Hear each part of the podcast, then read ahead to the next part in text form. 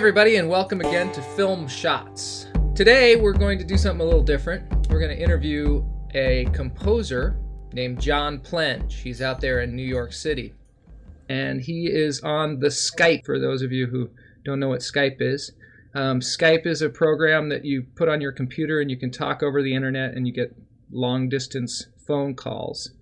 So, um, John has been good enough to download the Skype on his machine over there, and um, he is here live with us. Hey, John, how you doing? Great. How are you, Joel? How's everything? Good, thanks. Um, we are going to be doing this more often because what we want to do is we don't just want to interview filmmakers in Los Angeles, but we want to interview filmmakers all over the country and all over the world. So we thank you, John, for taking your time and being here today. Well, thanks for having me, man. It's a it's a Sure. cold, very cold, clear day in New York, and I don't want to. Is it really? I don't want to hear about the beach weather out there. Well, it's kind of pathetic. I was feeling uh, sort of cold myself, but I'm sure it's not that cold here. Yeah. Uh, my cold is is warm to you, I'm sure. And are you in your studio? Is that where you are? I am ta- actually talking through a very low tech mic, though. High tech, low tech, lo fi, hi fi. You know, that's cool. I was going to give a shout out to, uh, uh, actually, a thank you to you for the, the Skype um, tip. I, I'm, I'm actually in the midst of a collaboration with a filmmaker in Istanbul, uh, Oh, wow. uh, director Genjo Gulan, on a film called Newest. And he and I, you know, I, I've always worked in the past sending files of mine through my FTP site, but that just takes a while to get back on email and stuff. And so I downloaded this thing last week when you had contacted me about this interview. And Genjo and I in Istanbul have been uh, collaborating over his film. We're kind of getting to the end of it, and it's been great, man. you know, and it's like oh, that's cool. yeah, it's and so thank you. And I I'd kind of heard about it, and then it went into the back of my brain. It's one of those things that it didn't get pulled out until you mentioned it last week. And so uh, Genjo and I have been hooked up on this, and it's really helped the the filmmaking process for us. You know, Oh, that's very good. I know it's amazing the things you can do across the internet these days. right? I know my my dad had to do a presentation in China and he wanted to do it on PowerPoint and he didn't know anything about PowerPoint and I ended up working with him. I'm in Los Angeles, he's in Seattle. We Right. worked across the internet. Um, and we could both see the same image and, and work on the same image.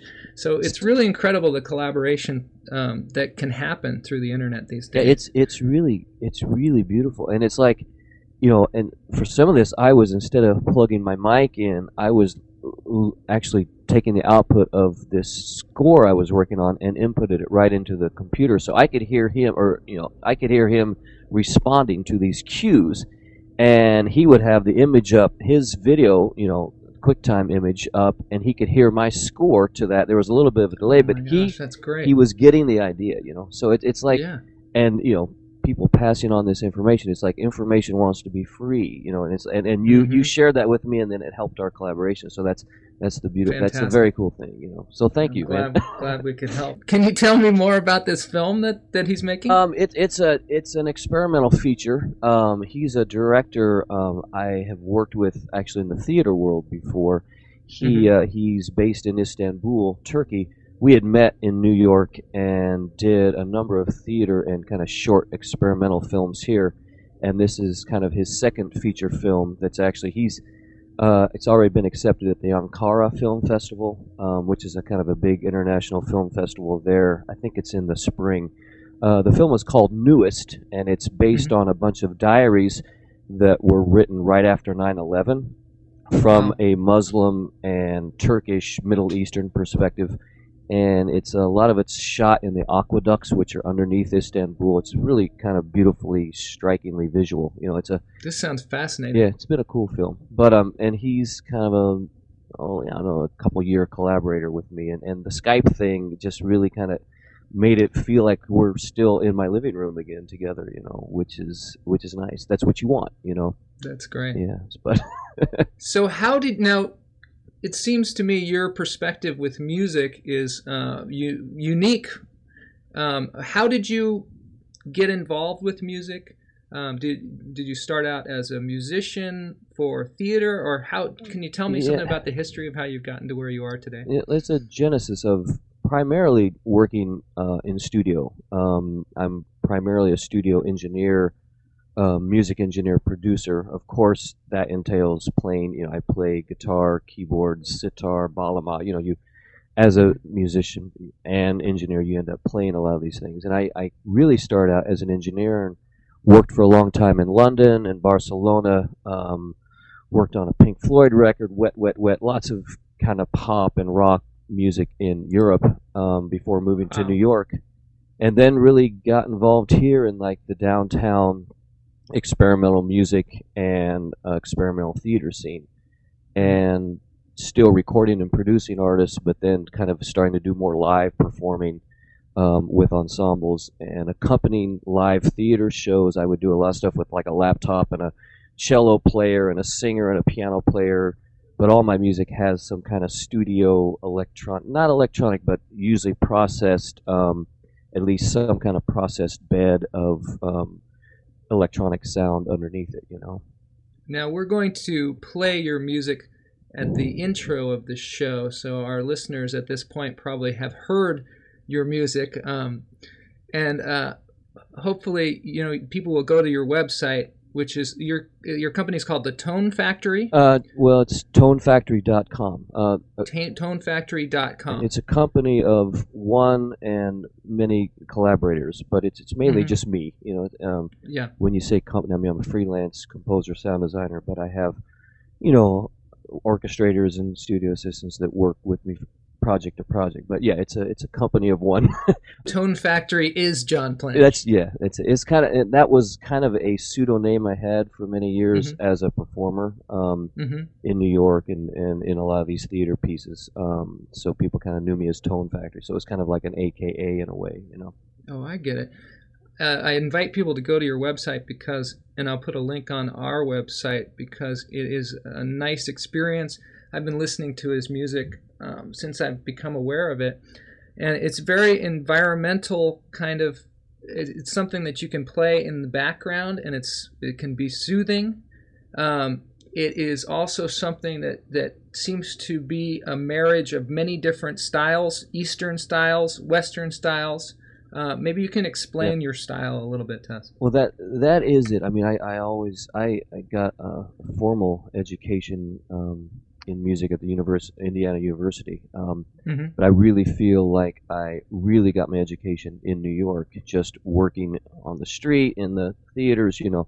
So it's really this kind of amalgam. I I have done a lot of traveling in India and the Middle East, and throughout those times, I've picked up, you know, learning how to play the sitar and the baglama, which is a Turkish uh, guitar, and a little bit of the oud. And so I really do kind of The oud. The oud is a it's a Turkish guitar, a nylon Huh. guitar. It's actually the it's where our guitar came from. It was kind of the first lute uh, from Arabia, you know, the Middle Eastern countries, um, Iraq primarily, and I yeah I, I always kind of slam together this kind of Eastern um, Eastern sounds with a Western ear towards technology and. Um, and sound design plays a big role in the, the music I do. Um, I, I primarily usually compose over a bed of some kind of environmental sound. I, I do a lot of sampling with you know field recorders, and I uh, my scores will be a mixture of melodic instruments, acoustic instruments, with this kind of found sound or musique concrète, you know, as the, the French call it, this kind of bed of like found and appropriated, edited together environmental sounds. And You know what it reminds me of, just in my limited experience with this kind of thing, is this movie called Touch the Sound. Have you seen this? yes, I have. Um, That's a, a, a drummer, I guess. Um, yeah, what? Yeah. and Um, that's. Oh, go ahead. and she uh, is deaf. I, I, I actually I, deaf. I actually haven't seen that. If I'm, I don't know if I've You're right. It's a woman who's deaf, Yes. and she's a Right. percussionist. right.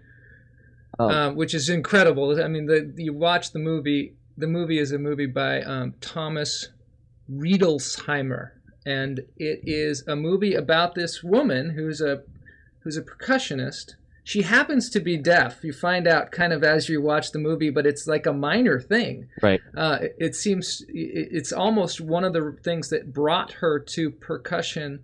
Uh, because she said that she could actually feel it through her entire body more than maybe she would if she were just to use her ears. Right. That's- listen to it. Right. That that is exactly You know that that whole um the, the whole vibrational thing. I have a I have a white cat who's uh, my studio assistant, basically. Mhm. Whenever I'm working, and she's deaf. Um, she Yeah. she's got two different colored eyes, and she's deaf. And but she responds to the music I'm creating. She'll like lay up on the keyboard, lay up on the the, the, the different you know furniture in my studio, and she really responds to this this thumping of the speakers. You know, and it, Wow. it is a physical you know the sound is a completely physical thing as well as oral you know um, hmm Evelyn Glennie is her name. I have the yeah the added um, uh, help here of the internet when we have an internet conversation like this. So I can, but uh, she's uh, an amazing percussionist, Right. Deaf. I you know highly recommend that that movie, Touch the Sound. Um, but I want to get back to John here. And John, when you compose for a movie, Hmm. what's your process there? um, i i rarely like to read scripts um, hmm i what i usually like to do is get a as close to a lock as the Mhm. director will have um, quicktime file and then i really at, at a meeting even before i've watched it i just like to talk to the director about the process he had writing it primarily and like what his characters you know what is their like you know transition through the movie and just in general moods. And then i like to go back to my studio watch it once or twice and get some initial things down right away you know like watching the picture on my monitor and really just kind of responding to the visuals and what's happening like that immediate gut reaction you know hmm and then I'll bang away at it a little bit, and then we'll actually have a spotting session after that, where the director will either come to my studio or I'll go to his or her studio, and we'll actually watch the film and start pinpointing exact spots where they're hearing it. And oftentimes I might have music in different places, but I, I kind of like that initial response first because oftentimes I might spend two or three weeks going through all kinds of different things just to end up back where I was that first night when I just watched Really? the first time. Yeah, it's um So you think that, that that your first impression is very important when it comes to absolutely, you know, just to just to tie it like because I'm you know w- what happens then is that when it goes to screen, these people that come to the screening are only seeing it they're seeing it for the first time as well. And they don't re- they don't know that I spent like 6 weeks on the score or we labored over the sound design or there was a certain mix or we had to recut this recut that they just get the the totality of the experience you know? And so i kind of like to try to take off my like composer ears and take off my like you know technical ears and just watch the film and then immediately just what colors are hitting me i try to like go to my instruments and and just try to get some stuff down roughly really quickly you know um, and oftentimes that's the kernel of the, the main parts of the themes and scores is, is that initial thing. Now, of, of course, other things are harder because then you get going back and forth, but that at least gives me a palette to kind of work from, you know, um, of, I understand. Yeah. of sounds and directions, you know.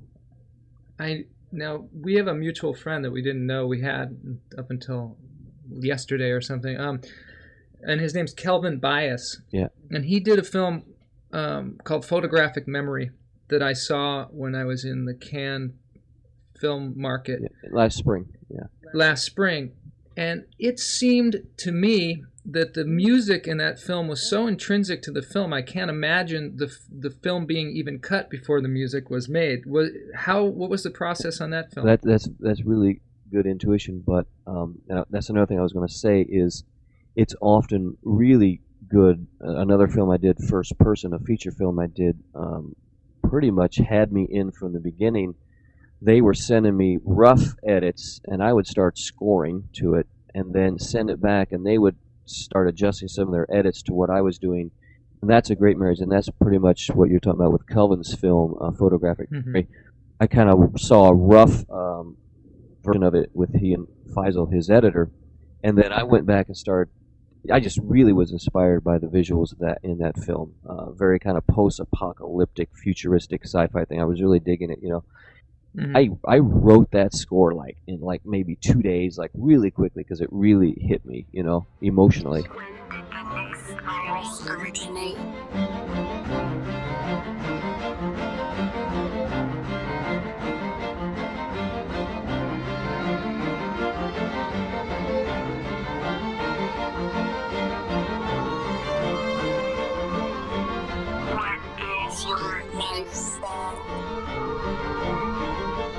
Effect in that score. and yeah, and so then they and they had a lot of other temp stuff in there, and then I played that to them, and they were immediately like, "Oh my god, you know, let's." And they were really, it was really a great experience, this collaboration, and so they started editing some of their stuff to my music, and then I would see an edit that they would do, and we went back and forth again for about another three weeks after that, and we really that's why it's got that nice montage feeling where it's got you know, it, it really has this image sound thing locked in. I feel, you know, it's it, it is it's a nice experience, and and they, they were kind of vibing off stuff I was sending them, and then I, it w- it really became this symbiotic uh, relationship, and that's what I, I suggest to everyone if you can do that is involve your you know your composer sound designer if if they can as early on in the editing as possible. Hmm um, wh- when when you can, and um, if you know you're going to be working for this with this person for three or four weeks or a month or two months or whatever that is, you know, it feed them some of those things, and, and it, you might see that you can kind of go back and forth and make that film tighter. You know, if if there's this lock between the image and sound, you know. Right, that makes a lot of sense. Now, when you said that they had a, they had some temp sound, I just want to clarify that for listeners. A lot of times people will edit to what they call a temporary A temp track, Um, yeah. A temp track. And what is that exactly? Just Um, it, it, can it can be great and or it can completely kill inspiration. But it's um, you know when you're going through the pre-cut stages and you're starting to do your assemblage of the of the edits of the visual edits, the film edits. Oftentimes people put in temporary music. They call it temp music. Um, of stuff that they like or stuff that's hitting them emotionally or Beethoven's Ninth or Bjork or Radiohead or you know Sibelius or whatever they're listening to, you know, that's hitting them emotionally, Mhm. and thinking to themselves, "Oh, well, this is a kind of a, a little barometer that when I tell my composer or sound designer what I want, I can kind of play them this music." Sometimes it's very helpful, but I've found that oftentimes it kills for me that initial, like I was saying earlier, that initial emotion because if I'm hearing temp music in there that I have some other feeling for. You know, Mhm. Beethoven's Ninth may not hit me like it did him when he was editing it. You know, so I'm Mhm. I'm reacting to a different you know um, feeling. Or if it's a, a a Rolling Stones song that like I had some other you know relationship to, and it's not the same feeling. It's really it's really tricky. It's really subjective. You know, um, so it, it it's it's okay if when you're editing you want to hear some music, but you can't get married to that if you if you really want to work effectively with a composer because they're going to bring their own ideas and it may not be exactly what you've been hearing for the last three months while you've been editing this, but you kind of got to get over that, you know. yeah, I, I would think that sometimes it would be a little bit constrictive if somebody comes in with their temp track and they're like, "Well, we just want music like that." It yeah And maybe they're just going to a composer because obviously they can't right license Radiohead or something. They can't afford it. Right. It, it Um, really is, and it's another um, uh, filmmaker. I, I just finished a film with uh, a film called Cherry Blossoms from My Past. It's a really an, another kind of really beautiful um, film shot in Japan uh, Mhm. with Akira Kura, uh, Akira Karashi, who's doing the voiceover. He's kind of a famous Japanese actor hmm and they had temped in a lot of like traditional Japanese music, and one particular piece of music, Sakura, which is like a very famous uh, Japanese folk song, and but Marat and I have worked together on a bunch of films, and he knew I wanted, he knew that he wanted me to compose it, so I composed this score. And it took him like listening to my score seven to ten times because he knew he had to get over the temp track envy thing. You know? because he, he knew that already. But so he Yeah. told me, he said, on this film, it took me like seven to eight times to just to, to, get, to get it to get it out of your ears. You got to get the temp track out of your ears, and then you start hearing the new colors open up. You know. And now, of course, he loves my score, and he's like, I can't imagine the film without this score. And he's like, Well, then I could write you another one, and you have to. You know, and that's how it works, man. You know, it's it's a funny thing. Bernard Herrmann and uh, Alfred Hitchcock used to go through this a lot because um, Alfred Hitchcock would use old Herrmann scores in his new films. You know, so like he would use you know whatever Rear Window for Psycho or whatever when he was starting to cut it. You know, and then Bernard oh, he'd use it Yeah, just as a exactly because he knew he liked Bernard Herrmann, but he would use Bernard Herrmann's old cues. You know. And and Bernard Herrmann was a very iconoclastic, like very grumpy guy, and he would he would basically yell at Hitchcock and say, you know, why just pay me and just use that again? You're driving me crazy with this temp stuff. You know, I'm going to write you something new, or just pay me now and stop bothering me. You know, it was just like it was like that. You know, it's, it's temp temp scores are tricky. You know. so when you score a film, are you usually the only um, person who plays the instruments, or do you bring in people, or Um, how do you usually do that? Yeah, that's a great one. I mean, especially for for your audience, the the whole, you know, the whole indie. It, it, depends on budgets, and when Mhm. I can, I mean, there, there's so many different facets to this. You know, good good good question. But um, when I can, there's nothing like working with real musicians. I, I did a feature film that featured the Scorchio String Quartet. It's kind of a, a performing quartet here in New York City Oh, and um, scored that for string quartet and electronics and guitar and actually was able to work with the live string quartet it was incredible we spent a day recording all the cues at a studio it's just there's nothing like that Can you tell me that process just briefly about? Okay, so you've got the Scorchio Quartet. You're in a studio. hmm Do you have a big screen where you play the movie? No, no, no, no. I- Do you well, score it already? it, it's yeah what- oh yeah yeah i mean the the the the cues had already been mocked up with my um, midi equipment you know and and that's another And- point that usually for most indie films it kind of stops there you know because i i can get a very realistic sound out of my equipment so for most you know produce pr- production companies and especially first time filmmakers that is about all the budget's going to allow um, Mhm. but then the, Can you explain that? I'm sorry oh my to interrupt gosh you, but there's so many just points MIDI. um, Because we talked about this on another show, and I'm Mm. not sure if we clarified it exactly. But Yeah. um, could you tell me what MIDI is? Oh, I'm sorry. Yeah, it's it's a uh, it's called musical instrument digital interface. It's uh it's just Mhm. techie terms for being able to um, emulate uh, to be able to play a piano or a MIDI controllable instrument into a computer sequencer and record those notes.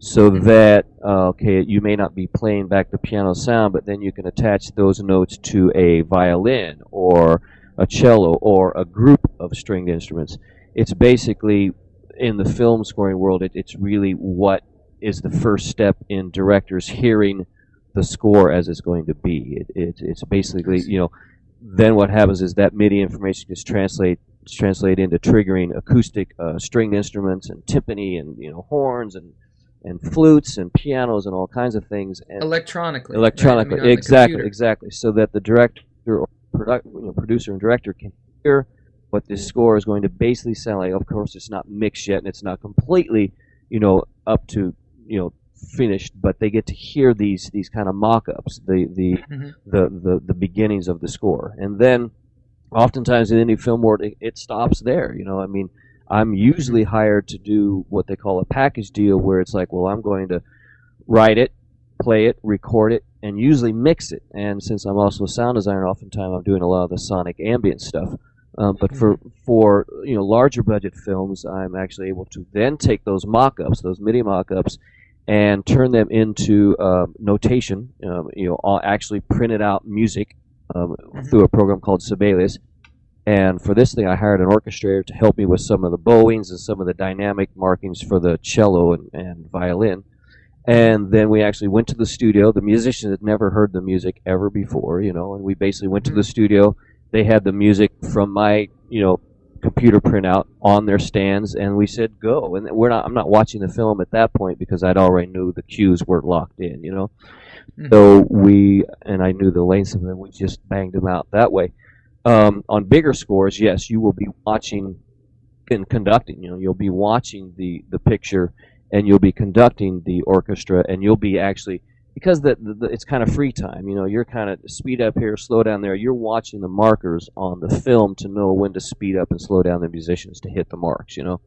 Um, when you say markers on the film, is that something you can actually see on the film as you watch it? yeah, that um, on on bigger like. I hate to be so um, there's- technical about it. there's there's lots of very and interesting. there's tons to talk about but yeah in in the larger um, orchestral settings when um, you're you're actually in front of an orchestra you will be watching either on a smaller monitor or on, on a big um, screen. The musicians don't know, the musicians watch the conductor, but there'll be streamers, and the, the music editor will have already worked out your cues from your MIDI mockups and put in like the tempo, um, you know, the tempo streamers so that you know when things are going to go faster and slower, you know. I see. So when does your MIDI mockup uh, print out music in a traditional way? Abs- well, Like- yeah, after a fashion, you have to really kind of mess with it. Um, I, you know, I, I use uh, Digital Performer and Logic to do my composing and arranging and, and writing and recording, and then when I then you know bump it out for a, a string quartet or a larger ensemble, I use a program called Sibelius, which will then take my MIDI uh, MIDI um, lines, uh, you know, MIDI instruments, separate it out, and print out the violin part, print out the cello part, and we do the, the you know the core, the score preparation that way. Um, so that each instrument, each in, each musician has their own score to read from. Um, and you always have to clean up those. You know, it's not an exact, it's not an exact translation. You know, what you put in isn't always what gets printed out. So then you have to kind of mess with it, or work with an orchestra to help you you know really fully realize those notes so that they are um, dynamically and, and articulated properly for each instrument. How um, for a feature film, let's say. Let's say this one uh, was it a feature film that you had that quartet? Yeah, yep, yep. How long did it take you to record the score? Well, I um, the the string quartet wasn't. It was kind of it, you want to kind of like think about the film Requiem for a Dream if you want to. It's kind of hmm similar the way they used. Um, I think they they used the Kronos Did quartet. Uh, it was the Kronos quartet. Kronos and quartet. Mhm. I mean similar. Um, and uh, Cliff Martinez, I think, was the the composer for that, and I used it in a similar way. It was the string quartet was only featured in, in probably maybe half of the film, and the other half of it was guitar and electronics and drum loops and my kind of ambience and stuff. Um, so the recording session was all during one day. It, it took me about four weeks to do the whole score, and it was about a hundred minute film Mhm. and I recorded all the parts that I played in myself, and then we just did the the actual string quartet session. Was only a two hour session. You know, these guys are union. You know, they're they're you know New York Philharmonic, Staten Philharmonic, Staten They're Island. very Philharmonic. expensive. Yeah, it's you know the, the the the clock is ticking, so you have an hour hour to two hours to record. We recorded like twelve cues in two hours. With you you you work for forty five minutes and you take a fifteen minute break kind of thing. You know. Mhm. It's all- and what is that film called again? Uh, it's called First Person. Uh, First Person. Richard D'Angelo uh, for uh, Swirly Angel Productions um, out of Long Island here in New York City. Um, and I think it, it's on IMDb. You can get through it through IMDb. I'm And, check that yeah, movie out. There are definitely uh, there's uh, on my website in the film, uh, either in the film or the the jukebox area. There is pieces of that score um, on my website. On your website that's something i want to point out to our listeners. On his website there are a lot of samples of his music that you can listen to right there.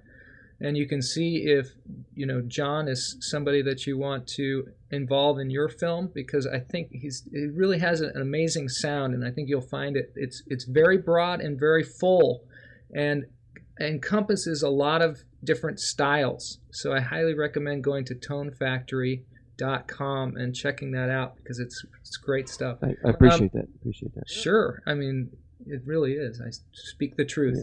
So, are there? There's a section on there that has, I think that has albums. Yes. Do you have albums also? I, I do. I, I um as I said before, I started doing a lot of film work. I uh, was a music producer and songwriter, and I produced a, a number of uh, kind of experiment pop and rock records um, here and in Europe.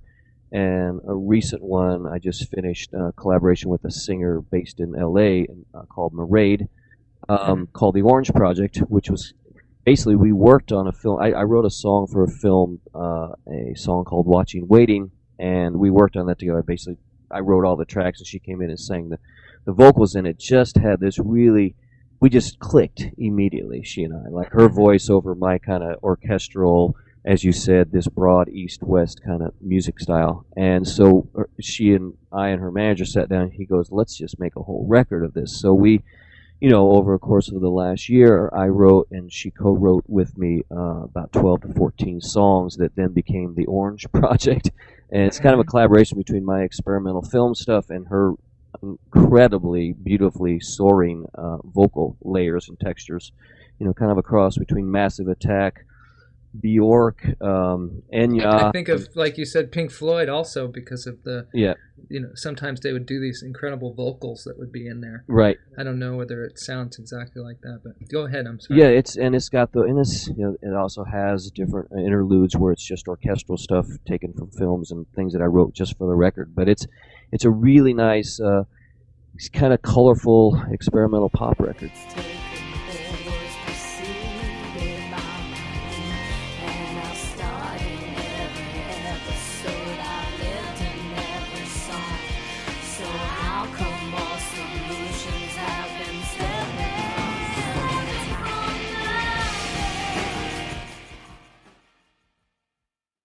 And it's um, being released this month. We're shopping it around, looking for a label, you know. Um, And she's on Momentum Management, um, so I'm kind of working it here in New York, and they're working it out in L.A. And we've got some interest on one of the songs to be in a film um, Mhm. that's being shot out in L.A. in the spring. Uh, How difficult is it if somebody heard something on your website and they wanted to um, put it in their film? Is it do they do they have to deal with a lot of um, film labels, or is there is it you know, well, no, I, I totally out of their reach, or Yeah. do you think it's pretty manageable?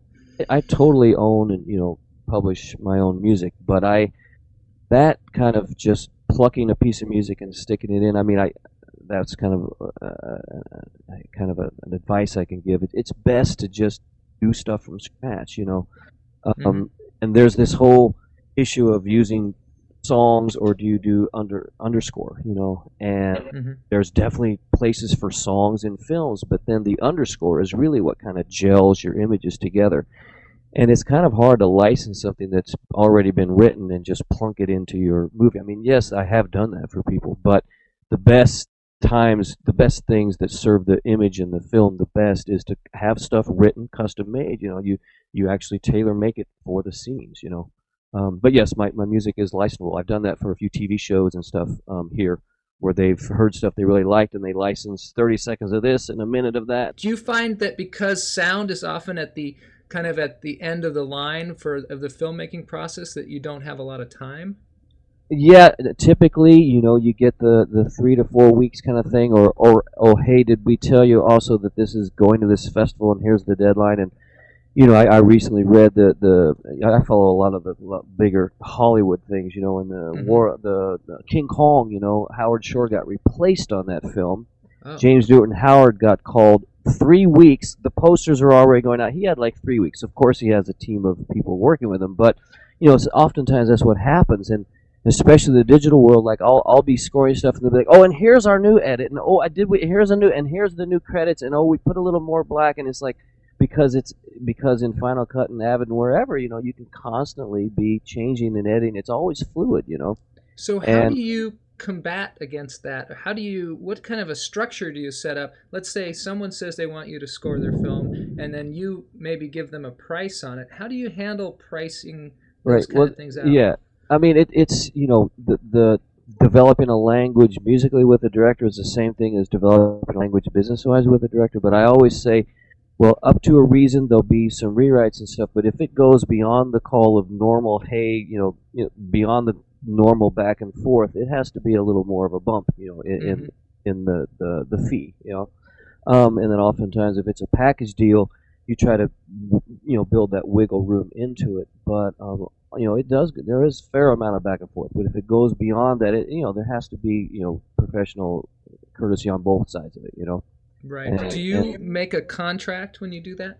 um, everything you know it's it's all this stuff, even fees and everything. It's all it's all in the abstract. It, it's project per project. You know, there's there's projects that are in the twenties of thousands of dollars. There's projects that are in the thousands of dollars. There's projects that are in the hundreds of dollars. You know. hmm and it really it, it's that range and i i try to leave myself open for everything. Of course i'd take a $300000 film if it, you know but Yeah. i mean you know what i mean? It, it's it, it it's all within the range and, and there's great films being made for five six thousand thousand dollars you know? Sure or under i mean it, it's and it so it's all it depends on your emotional involvement to the project mm-hmm. and how you feel and, and your you know your feelings with the director and, and you know a lot of t- you know a lot of the films I do are repeat things. I, I've done a couple different films, two or three films for the same directors, and it kind of you start developing a relationship, and then the, the all the business money thing is easier then you know because you're and also the musical language is easier. You know you kind of know what they're going for when they say this certain kind of sound, and you they also know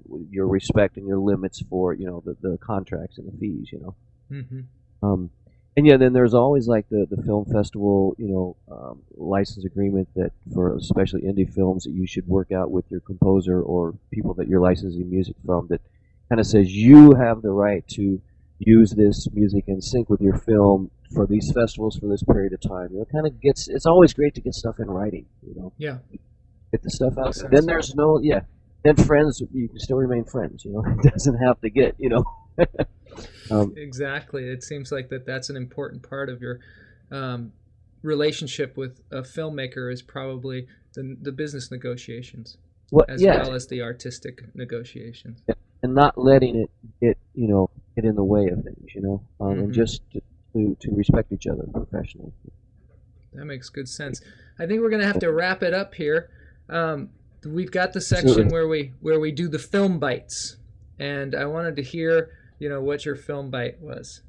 Um, you mean film bite like some- like a little piece of advice for Right. new filmmakers filmmakers that'll Um, help them on their filmmaking journey. Yeah, I, I, I can I can say it from a um, a film from both sides of the coin, but but making being very aware of your audio. You know, you're of course I'm biased that way, but it really I can't tell you the amount of film festivals I sat through, and you can you know forgive like you know shaky cameras, you know duffed lines, you know bad acting, you know dark light, you know all that kind of stuff. But if your set, if your on-set sound is bad to begin with, it carries through to the whole thing, you know, and and that will affect your composer, your sound designer. If your on-set location sound is not good, and there's lots of you know extraneous noise, and it's, it's just kind of a mess, it it really it really changes everything all the way down the line, you know. That, that's something that we've said on the show also before is that oftentimes a film is only as good as its audio. Sometimes, uh, you know, it is really you can tell uh, when you're watching a film or if the audio is bad, it gives you a whole bad impression for the film. Whereas if the picture is a little fuzzy or whatever, that can be some kind of artistic decision that someone has made Right. and uh, it doesn't affect you as much as the sound being bad is can sometimes even be irritating. What completely irritating. I mean, Hopefully, it's the the sound on our um, film shots today won't be irritating, but we will listen to our uh, listen to it after we've recorded Yeah. it. I guess. and that that is because it's it's like you could the eye is more forgiving and it, it affects decisions later on down the line because then if you have to write music or license music to cover up like really bad sound on your cameras and stuff then you're putting in music where you didn't want it to be you know there, there was a there was a study that was done i can't remember the film they had they had these pre-releases for these large studio films and they did one where they reduced the sound the, the final sound mix by 30 decibel or, or 30% which is quite a bit Mhm. and people were walking out after the first act they just Really? weren't getting it it's just because you have to have that visceral that that power in, in the audio. And it begins on set and if you get bad location sound then it affects what your composer can do. And it's like it, it just is like the bad link in the chain you know? Um, so that's my little I like that. up on the soapbox you know? My uh, my film bite is something that I've learned from you in this interview, and um, that was trust your instincts. That was something that you you seemed to point out was that your first impressions when you get first see the film oftentimes is the most important building block for where the music's going to go. emotionally yeah absolutely Yeah, Right. so I know a lot of times. I think also this can help uh, when people are they they keep going over and going over something. If you just keep re-editing and redoing things, a lot of times your first instinct was the best place to be, yeah and that you and should you sometimes your just allow that to be there, Right. and not over scrutinize things till you become utterly confused, which I think happens to to people also. it's it's ultimately you kind of want to put yourself into the, the first time someone sees your creation. It's like you know they're just going to walk into the theater, they don't even know your project, and you you somehow want to retain that like innocent um, attachment to it. somehow, you know. But uh, so cool. It's cool. All right. And on that note, I guess we're going to close for today. Um, my uh, other advice to our listeners is floss daily. Do you floss daily? ooh. It, it actually feel it actually feels very refreshing. I like that. it's very good. All right. So thanks, John, for being on the show. We really Yeah. appreciate it. If anybody has any questions for for John, you can email us at filmshots at gmail.com or you can probably email him through his website, I believe. Yeah, Is that uh, true? it's just John at tonefactory.com. All right. Great. Thanks. John, and um, I hope to see you soon. And I appreciate you taking taking the time today. Good evening.